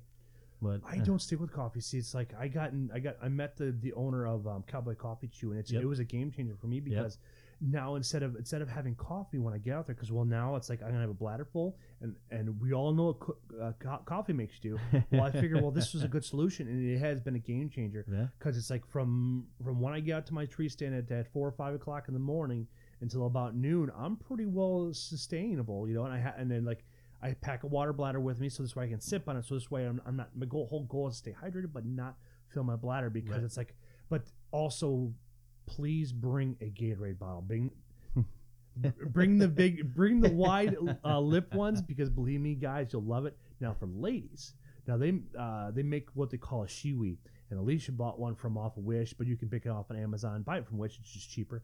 But it it's allows them to, to be much more. And if you want, and if she wants to hunt and she wants to take it seriously, you need to take her hygiene far more serious than yours because we we can we can work around it, but with hers, it's like and then plus on top of it too, like where we had the fish sitting on.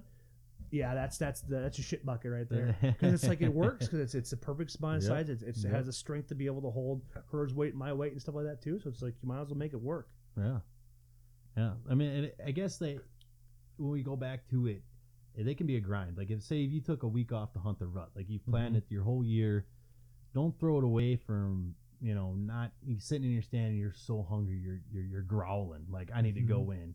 Eat Yeah. quiet stuff too. That's what I've learned. Uh, Like, PB and J, man, that that is my stay. I think I live in November on PB and J. Because number one, it's quiet, yep. and then two, it's filling. It's got it's got protein in there. And the You could- smell isn't bad. You know, like peanut butter and, and a lot of these foods that you you can buy. Mm-hmm. Some of these Uh, attractants have Yeah, peanut right, butter yeah. or nuts in it. Yeah. So it's Yeah. like, well, you know, it's not necessarily a bad thing too, because like I've had my dad's like he said he shot bucks and does smell like diesel fuel because to them it's it's an exotic normal- smell, Yep. and they, it's like I don't know what this is. I'm gonna Mhm. check this out, Yep. and sure enough, it's like his black powder barks. Blouch. It's like boom. It's like I got a deer, and it's like and it's it's weird because like everybody has different experiences from it, Mhm. and it's like you know, it's just how it is. Yep. Even like I've I've heard some people say like fox shearing, like Yep. it's not a bad thing to have too because they the deer almost use them as a as a uh, point of reference because their eyesight's not always the best because they have slits Mhm. slit lenses, but their ears are what really. But it's it's their nose and their ears combined that really gives them their their direction, you know. But they when they have a fox nearby, it's like their their their sights, their heightened senses are far greater than theirs are. So it's like they just kind of dart around. Of course, you can't walk out there wearing uh, uh, uh, boar scent. You know, it's like you don't want to smell like a bear when you're walking. Oh, home. That right, yeah, no. good. Um, I've you know cover scents and stuff. I you know dabbled through everything through the year. You try Mhm. everything. Uh, I've had really good luck, good success with uh, nose jammer the last couple of years. Mm-hmm. Um, it definitely you know, it seems counteractive when you're trying to put some like doe urine or, or heat out when you're trying to jam their nose at the same time. So I use it. You got to use it. You know, Strategically. correct- Yeah. Like I use I use my my nose I use uh, my nose jammer or like a scent spray. Like I usually get one that's like real earth. Yep. But what I do is like I'll use it when I'm coming out of my tree stand, Yep. or I te- when I check my cameras. Yep. That's that's the only time I use those because it's like they're so they're they're so noticeable. They're so off putting. It's like you don't want to lose the effect of uh, the doe and heat or the Right. dominant buck or whatever. if you're if you're using that. you're using. Yep. Yep. no, I this year I was I used um, dominant buck from uh, uh, Cook's uh, Deer Tractants, Mhm. uh, based out of northern Minnesota, Mhm. and I brought bucks in I never seen before. oh really? Never seen before. He was telling me that. You tell me this now. well, it's it's a nice thing is like Rich is a great guy. He is Yeah. very humble. Him and I've had some conversations and stuff like that, and he's just a very nice guy. I'm gonna have him on the podcast. He was Okay. uh, um, how I got turned on. Like I, I found him through Instagram. Mhm. Actually, I think he found me, or vice versa. And we, we worked out agreement where I could be part of his pro staff, and which I lo- love his products. And then he was on uh, Where to Hunt podcast with Eric, and I thought that was really really well done. Eric did a great job of conducting the the um, inter- I wouldn't say necessarily an interview. It was a really good conversation, so I can't call it an interview, but he asked some really good questions. And Rich broke it down in, in, in a very simplistic, scientific way and how it all works, and he knows his stuff. And so I recommend if you have a chance to, to, to download Where to Hunt on your phone and listen to that episode. And it's a game changer, man, because it, it changed my whole approach. And Yeah. then also uh, talking to Jeff Helmers that runs uh, Big Racks. Those guys have probably been my one of my two biggest influences this past season. Yeah. So it's like sometimes the technology may not have to be there. It's Well, like you and- just focus on like some tips from better hunters because like But, I've you, seen but those like you're guys' saying though, bucks. the technology brings us hunters together though. You Oh, mean yes. you're using Instagram, you're using Twitter. You know, Mhm, you're, that's you're, very true. you know that. I mean, that's when we talked a little bit beforehand. We were going to touch on technology. I thought that Mhm. like s- some of the stuff out there, the gear wise, we're getting kind of ridiculous with some stuff. I mean, that's going to Mhm. happen. You know, it happens in, in everyday things. It's just kind of like the evolution of the the, the tech industry. Right, right. But you know, if you're using it to connect with another guy and say, Mhm. "Hey, man, what's working for you?" or you know, uh, it's a great tool. You Mhm. know, I like the Where to Hunt app because this way, if you're hunting public land, it's like you just log into it and use it because this way, then you can be respectful. It's like, all right, so this guy's already here, Yep. he's over here, so it's like that means I got to play the wind to make a run because I want to ruin his hunt. exactly. But it's like, and the funny thing is, like, they have these people have this keyboard courage, but when you meet them face to face, they're they're, they're down to earth people. It's like, it's the only reason why is like they- they're not going to talk smack to you because you're right there in front of them. It's like, yeah. really, gonna tell you? It's like I got a firearm right here. You want to talk shit to me? No, it's but it's it's it's not like that though. It's it's great that how we can bond on that stuff because that's how I met most all the people I know. That's how we met. exactly. Because uh, but the biggest thing is our responsibility for it. Because like uh, the uh, grip and grins, that's a that's like we hunters are our own enemies. right. like- we, like we Shane must- I'm gonna say it right now. Stop like fighting with each other. I mean, Yeah. we're here. This common fight. Mm-hmm. What I seen a post the other day. Uh, 93% of America does not hunt. Mm-hmm. So we're we're a losing battle here. You know, we need to we can't fight amongst ourselves if they're wanting to take our guns. You know, it starts with guns. Next, we're losing bows. We got to stay together, Mm-hmm. and we're not going to do it being you know the step brother that fights with each other. You know, it's it's not going to work that way. And right now, Wisconsin has legislation on the docket to to eliminate uh, um, contests for wildlife. Right. And uh, if that gets passed, that's going to go across the country because now we have Wisconsin as the president. So we as individuals need to maintain our own ethics to it, but also we need to stand up for it because we, in order to maintain our culture, we need to be the better per- person of it. And we can't divide into tribes. We can't talk smack about crossbows, vertical bows. I mean, I heard this thing about what, ver- between crossbows and vertical bows. It's like that doesn't make any sense. You have crossbows, you have bows. Like there's no difference Well, between you them. can have your own opinion. I Yeah. do, but I'm not going to sit here and tell you, oh, you're no, you're not a hunter because you shot it with a crossbow. You know, you're still out there. You're still Yeah. doing that. You know, like Oh yeah, you still or, have to pull or, a trigger. or, or buck shaming. So I think some of the worst buck shaming is the guys that posted their own pictures Mm-hmm. when they say, "Oh, it's not the biggest buck in the woods." mm-hmm. Why? Why would you say that? It's you Were- hunted it was by your legal heart in means? your throat when you pulled that trigger? Mhm. Did you? Do you text your wife, your son, your dad like immediately after shaking? Mhm. Mhm. Put that on there. Don't put. Well, he's not a big one. I, I have opportunity to hunt some land that we, we have run a very strict lease. But, you know, we're 140, 45 inch or bigger is what they want for the be on this lease. Mm-hmm. Which I don't. You know how many deer I had to pass this year? Probably at least a dozen or so. Oh, I mean, man, you, it was- it you was sent me some videos of them, Yeah, and it's like you're But- sitting there, it's like I can shoot him, I can shoot him, yeah. but I can't. That's my choice. Mhm. I don't care if you shot a spike. That's Mhm. awesome. If it Mhm. gets your motor running, Mhm. shoot them. I'll tell you, I shot that doe this year. I was I was jacked, man. I called my Mhm. brother, and I was he thought I shot you know a 180 inch 10 pointer. All I shot was a 110 pound doe, and I was still pumped. You know, Mhm. it, that's why we hunt, Mhm. and we hunt for a freezer full of meat. I mean, that yeah, 'cause that, saves a lot of money. Yeah, man. I'm a single guy living at home. Venison's on the menu a lot. Yeah, especially when you when you have to throw in a truck payment, insurance payment, Oh, health oh, insurance, Oh yeah. everything required by federal law. It's like it gets expensive, and it's like in, Yeah. in order to it's like we had to subsidize, but it's like our free food is pretty expensive. But Yeah, then, but it's, right. it's it's just the initial cost. You know, it's like I tell anybody, it's like you, like they're gonna go hunt, it's like buy a hundred dollar gun, buy a thousand dollar scope, and you're good. Because it's like because eventually your eyes are gonna go bad. So it's like you buy you spend the money on a nice scope, and initially that's why I went. I when I was looking at scopes here two years ago. I, was, I fell in love with the Crossfire 2 from Vortex because the eye relief on it is amazing and the and the cost for it. and the mean, cost is ridiculously cheap and plus it's like my my 30 six could range at maybe 600 yards but i'm never going to shoot that far Right. but the cool thing is it has little notches underneath you it it lets me know where my reticle. Yep. yeah it's like the reticle is so nice but it's got a four um, inch eye relief so Yep. i'm not sitting up close so it's I like put- i've seen people scope Did you get themselves the three by nine? 3 by 9 by 40 yeah Yep, that's Mhm. what uh, we just put on my cousin's uh, uh, Winchester XR. We put that on there. Mhm. it's a Uh, it's- solid scope man Yeah, for I- 150 I, I, bucks I wanted to trade them straight up this year for rifle, rifle for rifle. I'm like, you can take mine. I'll tell and I shoot. I got a Leupold on mine, you know. So Mhm. like, I was like, well, yeah, yeah, the crossfires. They're even like in their own ranks of things. Like, I like crossfire more than I like like the the diamondback. That that Mhm. eye relief is just amazing. Mhm. You know, it, it- Oh yes, I know. especially like right now, I've been seeing all my family members starting to have to get glasses, and like I'm the only one in my family does does not have to wear glasses, and that says a lot because me, and my grandma, my uncles, my dad, my brothers, my sisters, all have to wear glasses, and I I don't. I think it's me and my sister, the only ones left in my family. Yeah, Mhm. yeah. But it's like one of those things where it's like we're telling about it's like staring at a computer screen. It's gonna make it. It's like it's just like like I said, if you buy a nicer scope, you're gonna you're gonna save your eyes. Mhm. Oh yeah. Especially like where we hunt at too. It's like I got a 40 because it's like I want that more light to, to get into the aperture so I can see everything clearly. And it's like, and if I can't, and this allows me to make sure I, I execute on that ethical sh- uh, shot. And plus, biggest thing is practice, practice, practice. Yes, yes, sir. That's right in my notes there too. I, yeah, I copy that word for word right there, man.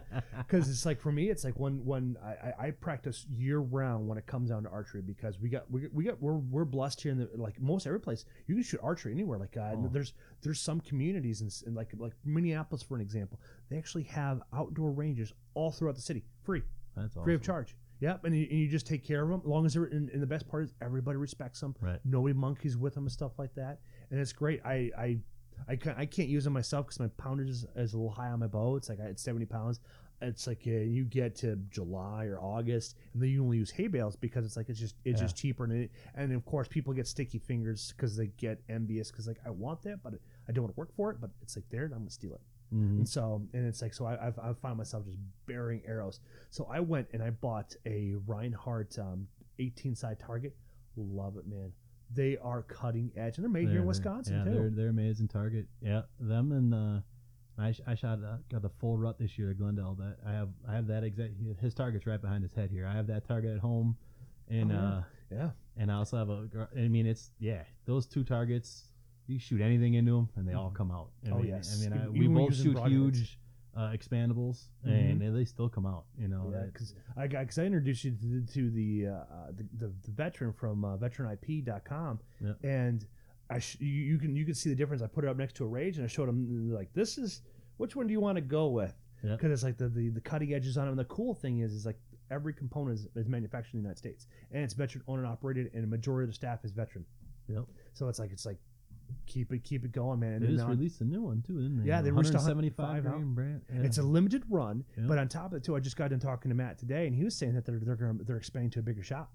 Oh wow. Yeah, so it's like way to go, guys. I want to get some of them 175s and uh, whack some turkeys with them this spring. I think Oh, that'd man, be that'd an be a blast. awesome head. Yeah. That'd be a blast. yeah. I don't know how many. I don't know how many. How, how big the run's going to be, but it's going to be awesome. Plus, on top of the two, he got into into WalMarts all across the country, so it's great. So it's like I, I every time I go in WalMarts here in, in La Crosse, I message him like. But then again, now we're past the season Right. for it, so it's like, well, we got to wait until turkey season. Hopefully, we'll get him back in. If I tell him like, hey, we don't have them here yet, just give me the heads up. Plus, it's good feedback for them because I'm not angry with them because it's like you're talking about Walmart here, so it's like they may be a very wealthy con- company, but they don't always hire the brightest people. Oh right. Yeah. Exactly. Yeah. but um, I, getting back to practice, practice, practice is like you need to practice whether it's whether you're with archery or with a firearm. You need to practice every single as much as you possibly can. and, and that's that's a tough thing to do during season, Mhm. especially archery season where it is so long.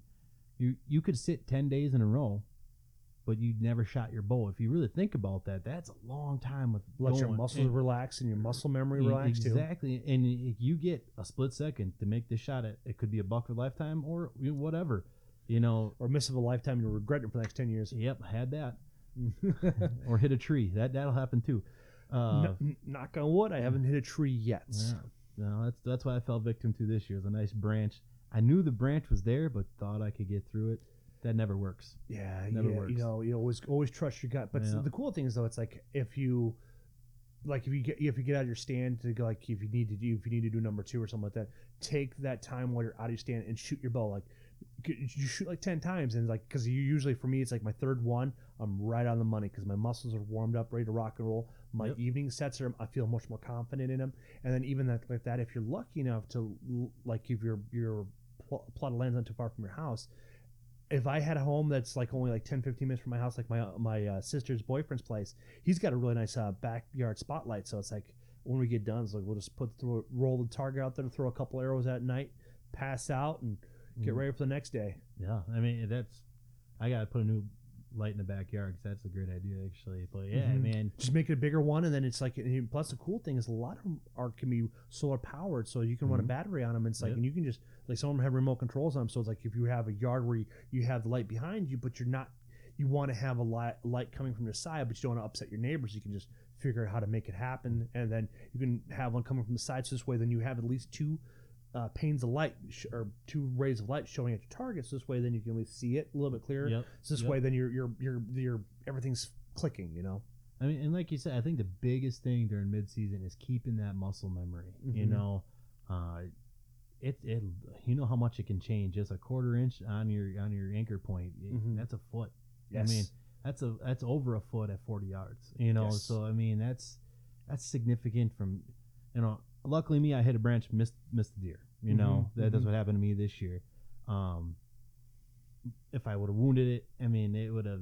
You know, this was this was a, a giant eight pointer. I mean, he was a 145 inch eight pointer that I that Mhm. I shot at.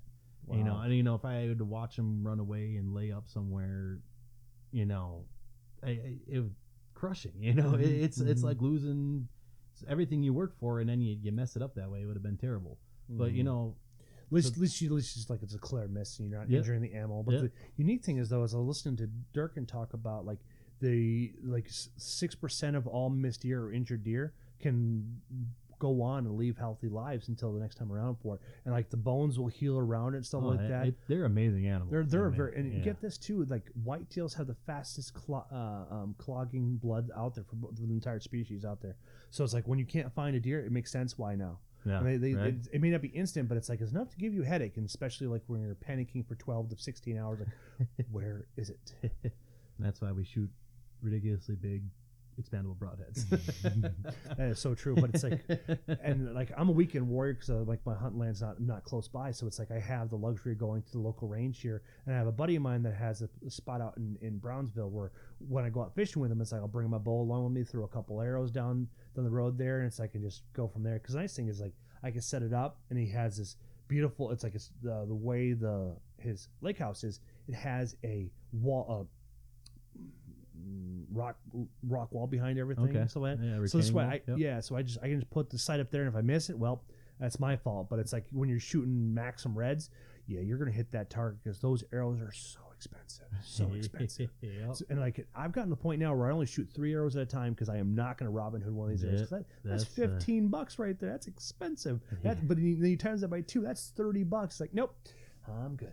I'm Oh, good. yeah. I- Yeah, half a dozen is like ninety dollars. Like yeah. I, I switched to uh, the Victory Xtorsions last year. those are those are sharp arrows too. Those are they're they're pricey, but Mhm. man, they hit hard. Yes. uh, they hit. Hard. That's why I went with the the the because like I went to Shields because my sister gave me a, uh, a fifty dollar gift card. So it's like, well, I'm going to use it someplace. It's like so I just went there and I was like I told the guy, give me every arrow you own, and we just and I just started putting them everywhere. And it's like started pulling them out, using all field tests, field tips at ten yards. But it's like you know I'm looking at the depth, you know, Mhm. and it's like I try every spectrum. I just like this one makes sense to get. I, I don't have the money to get it now, and sure enough, the week later came back, bought it on the spot. I bought it. I was like, cut them all. This is my length. Just do it. Yeah. Yeah, I went and I and I'm a big um, you know, speed is not as big of a thing as it was about like three years ago with bows. Everybody Mhm. wanted to be shooting the fastest bow. But then we realized that fast bows don't you know normally end up with you know great kinetic energy and uh, Energy, energy down kinetic energy, down yes. range. Mm-hmm. So I went the other route. I you know I pull I think 75 pounds on mine. I got a I got 31 inch draw length. So Mm-hmm. I'm I'm only cutting off three quarters of an inch of an arrow when I when I'm so I'm getting that full like spear coming at them. No kidding. Um, and I went heavier. I, you know I went you know with the Xtorsions they're already a heavy arrow um, because they got that stainless weaved in them. I went with the weight forward. You know Mm, for the uh, FOC, yeah. Yep. Uh, it, it it slows my bow way down. Um, but when even when I'm shooting my block target, it's going in there four or five inches. I mean, it's going through the back of it. It's Uh-huh. amazing. Like it, it's kinetic energy, especially if you're gonna shoot mechanical products. Whatever mechanic, we can sit Mhm. here and argue who's better on what um, mechanical product. But if you're gonna shoot them, you need that kinetic energy to open up Mhm. is what you need when it hits, and y you won't be disappointed uh, shooting a heavy arrow. Um, you know, you still can shoot out the 40 yards with them. I don't see why whitetail you need to shoot much farther than 40 yards, Yeah. um, especially in the wooded areas that we we hunt. Mm-hmm. Um, they- they're accurate, hit hard. I'm telling you, it, it, they're game changing. Even your your reds with the weight forward and the spine technology, dual spine. Um, yeah, heavier. I in my opinion, uh, the way to go. One I hundred. I agree because it's like it's one of those things where I'd rather have a 16 inches uh, wound going past through than a two inch hole where it's like if, depending where your shot placement was, you may not get the blood spread, uh, blood um, spa- splatter you need to track the, the animal. So it's like yeah, it's like I agree, I agree. The higher FOC you go, the way it goes. Uh, Dr. Miller, I know he's been on Dudley's podcast several times and several other people, and it's like he's he like pretty much pioneered the FOC because like he did most of all of his research there over in Africa with some of the biggest hides out there. Mm, Right. And so it's like, and his broadheads are just massively huge, but boy, they punch straight through. Mhm. Like he is some of some of I think his lightest one's like 104, 175 grains or something like that. Where we're shooting 100 grain right. one, so it's yeah, like it's like yeah. there's a big difference there. But when you when you decide to move up to a higher FOC, spend that time because like right now in February, January, March, that's the time to actually start playing around new arrows. and, and go you know don't be afraid of the, the pro shops i mean these guys they do it for a living you know to talk with like in our area anthony's great he's the one that well kind of talked me into these arrows we, we Mm-hmm. sat down and he showed me what he sets up you know they're Mm-hmm. don't be afraid of these guys they're they're they're they love archery they love hunting you know just because they have state of the art stuff because they work at the shop doesn't mean they're gonna they're not gonna be there to put you down they're gonna give you the best Mm-hmm. for your setup and they're they're really good about that Mm-hmm. like I said, we're blessed in this area to have something like that. yes. But th- it's in every area. I mean, you go on Instagram and you see every guy is, you know, talking about their great archery shop or how they helped his son. You know, don't be afraid of these places. Go in there, talk to them. You know, Mhm. it's a hometown field. It's great. Yeah, because I have a buddy of mine down in Arizona. He bought his first uh, G5 bow, and Yeah. he had he, he had such a good experience with the the uh, um, staff that they had there. It's like he went back to the guy. He and he, and, and he went did everything through him. He talked to the guy. The guy like he the guy asked him the right amount of questions because he, he's telling me like I should have him on the podcast. It's like all right, well we'll figure out some way to make him happen on there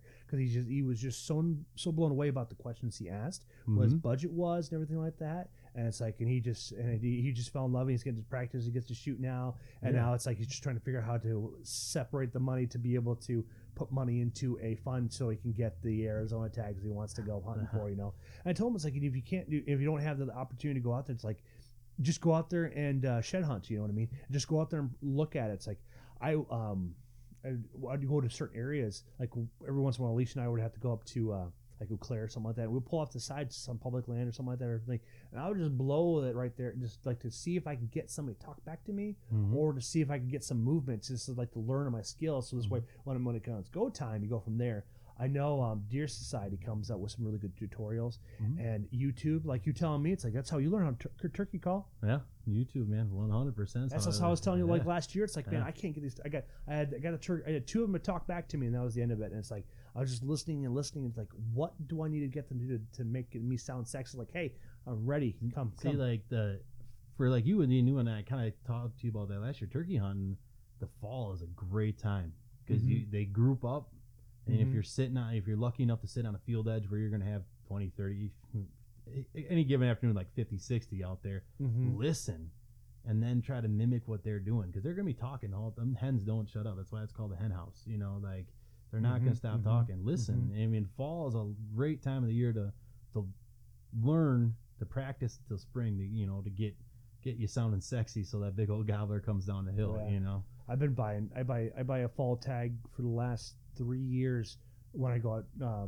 deer hunt because it's like a it's just a random opportunity, but b if I don't fill the tag, I'm not upset Mm-hmm. because the is only thirty bucks. Yeah. But the nice thing is that money is going back into habitat. I know where that money's going, 100%, so it's like you know, why not do it? It's like why not spend the thirty bucks? Because now it's like I know that that's extra thirty dollars for habitat or research or what do they need to do to maintain the population here in Wisconsin. yeah.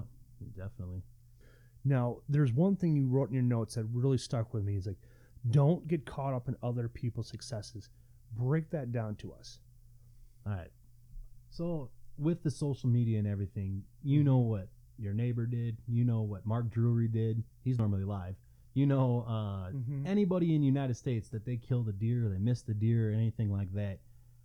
I mean, Wisconsin, you start September fifteenth, you know, Mhm. and you can run all the Yeah. way. What this year was January thirteenth, I think, was last day. Yes, I mean, that's that's a long time yes, it and is. and fortunately for a guy like myself, I hunted you know that whole time.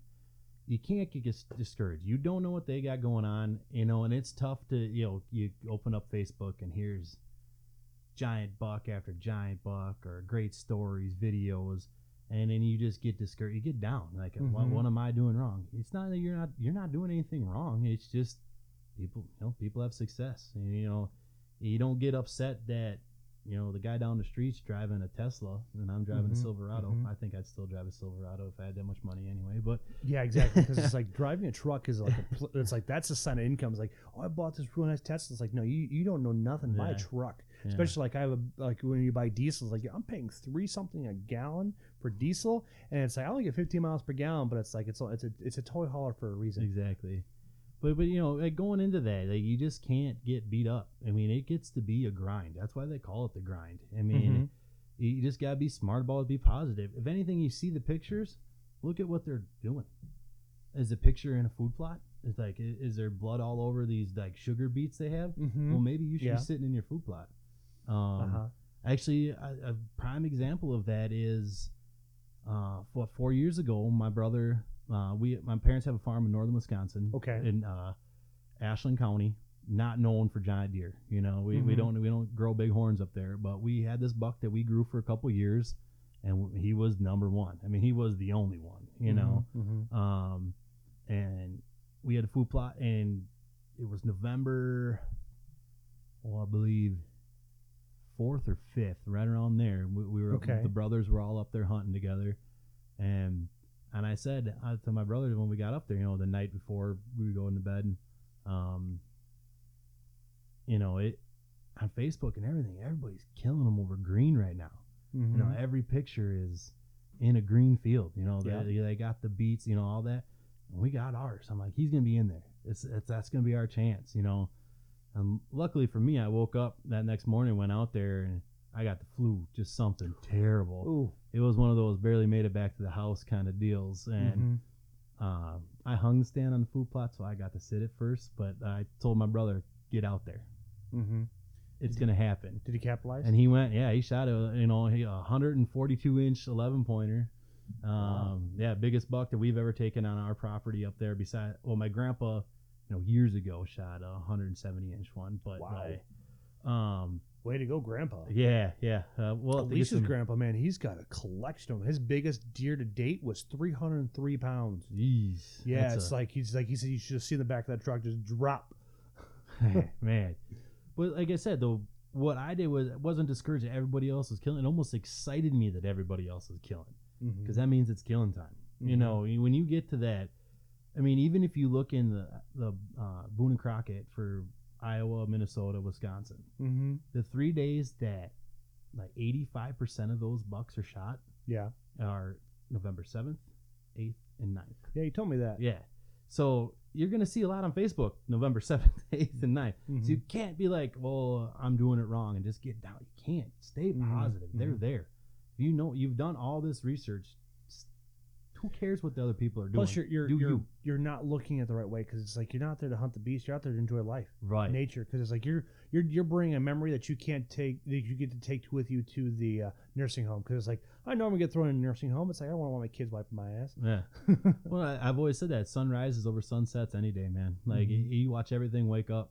You know, you get to hear the, you know, the birds chirping, the cows start. ev- everything. going at you it. don't, you can't on a cold November morning. You can hear things 10, 20 miles away that you would never hear. You know, It- Mhm. it's amazing. Uh, yeah, man. it's- Exactly, it's the experience. You got to share. You know, you know the God's creation. You didn't kill anything, but that's not killing them. Like I'm kind of happy I didn't kill something first week this year. I got I spent a lot of time. I seen a falcon and a squirrel fight for like ten minutes. How Oh, many peop- nice. how many people can say they'd That that? reminds me of, of last season. Every time I squawked to try to get called some turkeys last spring, Yeah. I watched this red-tailed uh, falcon fly around. Every time he, it's like he thought I was coming up and he'd see me and just like fly off. The, give me, you just like he's like, what the heck you doing to me, Yeah. man? Here, you're monkeying with me. Yeah. You're, monk- you screwed up my mojo here. and it's like it must be the way I'm talking to him must get that, but it's like maybe like well turkeys have really good sight, but it's really cool watching Yeah. every time because I only do it like maybe once every half hour, you know. It's like well I'm- I'm really not sure how often I should call, so it's like well you know I'll just I'll start with less is more and see what happens, and sure enough that guy he would come back around you know out there and he knew like, what was up. yeah, I was trying to get him. I'm trying to get a couple of pictures, but the worst part was is like if you would have, if the if the turkeys would have came in where Howe was setting up, he would have been able to stop going from his perch straight down, grab it, and take off. It's like, well, Yeah, lucky you. Eagles and Falcons will shut down a turkey hunt. That's Mhm. for sure. Ain't that the kid? Ain't that the kid? They'll, Yeah, they'll, they'll, yeah. they'll quiet up real fast, especially Yep. when you see him in the in the in the uh, in the air flying around, circling them. But yeah, I mean, I guess that's the biggest thing is positivity. Eh, You know, it, it's a, a thing for all life. Actually, you know, hunting you can just Mhm. transfer a lot of it into it. Like you said, you're you're getting out there, you get to experience, you know, nature and that.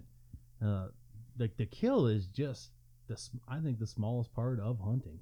You know, the Mm-hmm. anticipation. Me and you sitting here uh, in in February, getting jacked up about September. Yeah, You- You know, like I mean that that's crazy. You know, Mhm. it's it's, months passion. away, but our You our, know, our seasons says never stop. yeah, Mossy Oak says it's the best. It's a you know, it's a passion and a s- obsession. You know, it's not Mhm. a passion, it's an obsession. It's a little bit of Mhm. obsession it right is. there. You know, you come into my house, there's no no joke about it that I'm a hunter. You'll you'll know. Uh, So, and it's like I'm for as a closing. Uh, so as a closing here, what I've been thinking about is like the the parents are listening to this right here, and you have a passion for hunting too. It's like teach your kids to do something with how they manage their time and make the most amount of money. Show them something that can make them money and like don't have to go to college or whatever because like college is is is is a luxury item you don't have to go to college to make a lot of money because it's like i met i know people that started e-commerce businesses and making a hundred grand a year and just enjoying life because it's like you got to figure out how you want to prioritize because there's people that want to build a legacy there's guys like myself where i just want to build i want to make time because time i cannot get back because Right. i will run out of health before i run out of money now that's a famous quote that uh, Randy Newberg likes to say now what I like to do now, Dave, is I like to ask everybody three questions. So, Yeah. what is your favorite animal to hunt? by far, white-tailed deer. Your okay? Yeah. What is your favorite meat you like to eat? What's my favorite meat? Meat, yes, meat. It's like it doesn't have to be wild game. It could be anything. Baby back ribs, man. Oh, there Yeah. we go. Yeah. There we go. You know what's like? I was listening to uh, Steve Rinella. He's talking about the way you to cook deer ribs is that you can put them in a, a, a, a crock pot for, on slow for like four to five hours when it's about ready to fall apart. Because what we'll do is the the tallow will separate, Yeah. or if you have a, a Instapot or a pressure cooker, Yeah. twenty minutes, good to go. Huh. So that's uh, that was something that was something new to listen that I listened to. It's like I might have to try We're that gonna out. have to. And yeah, man. um, um, my my fut- my father in law was telling me that he got his one of his friends like he works at a butcher and it's like a lot of the guys don't like to take their their rib meat home, so he gets he, he got multiple full racks Well, It's like why didn't you save them, give them to me? It's like I don't have a big enough freezer. yeah. It's like if you see Yeah. my freezer, it's like yeah, it's pretty plumb full. Mhm. And my last question is for you: is what fish do you like fishing for the most? muskies.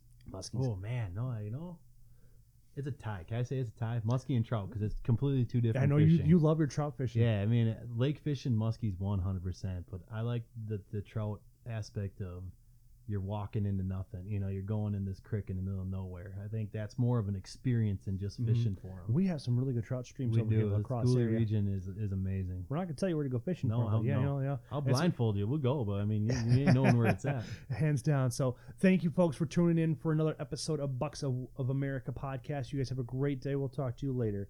Please feel free to email us at uh, Bucks of America podcast at gmail.com if you have any questions. Oh, Dave, how can people reach you if they want to reach out to pick your Uh, brain for some knowledge? Yeah, I'm on Instagram. Uh, just my name, uh, Dave Smoody on Instagram, and then it's backwards on uh, Twitter, Smoody David. Uh, Mhm. um, get at me on Facebook. Look me up. Eh, I'm always I love talk hunting, hunting, fishing, anything you want to talk, man. There you go, guys. It's that easy to find them. See you guys.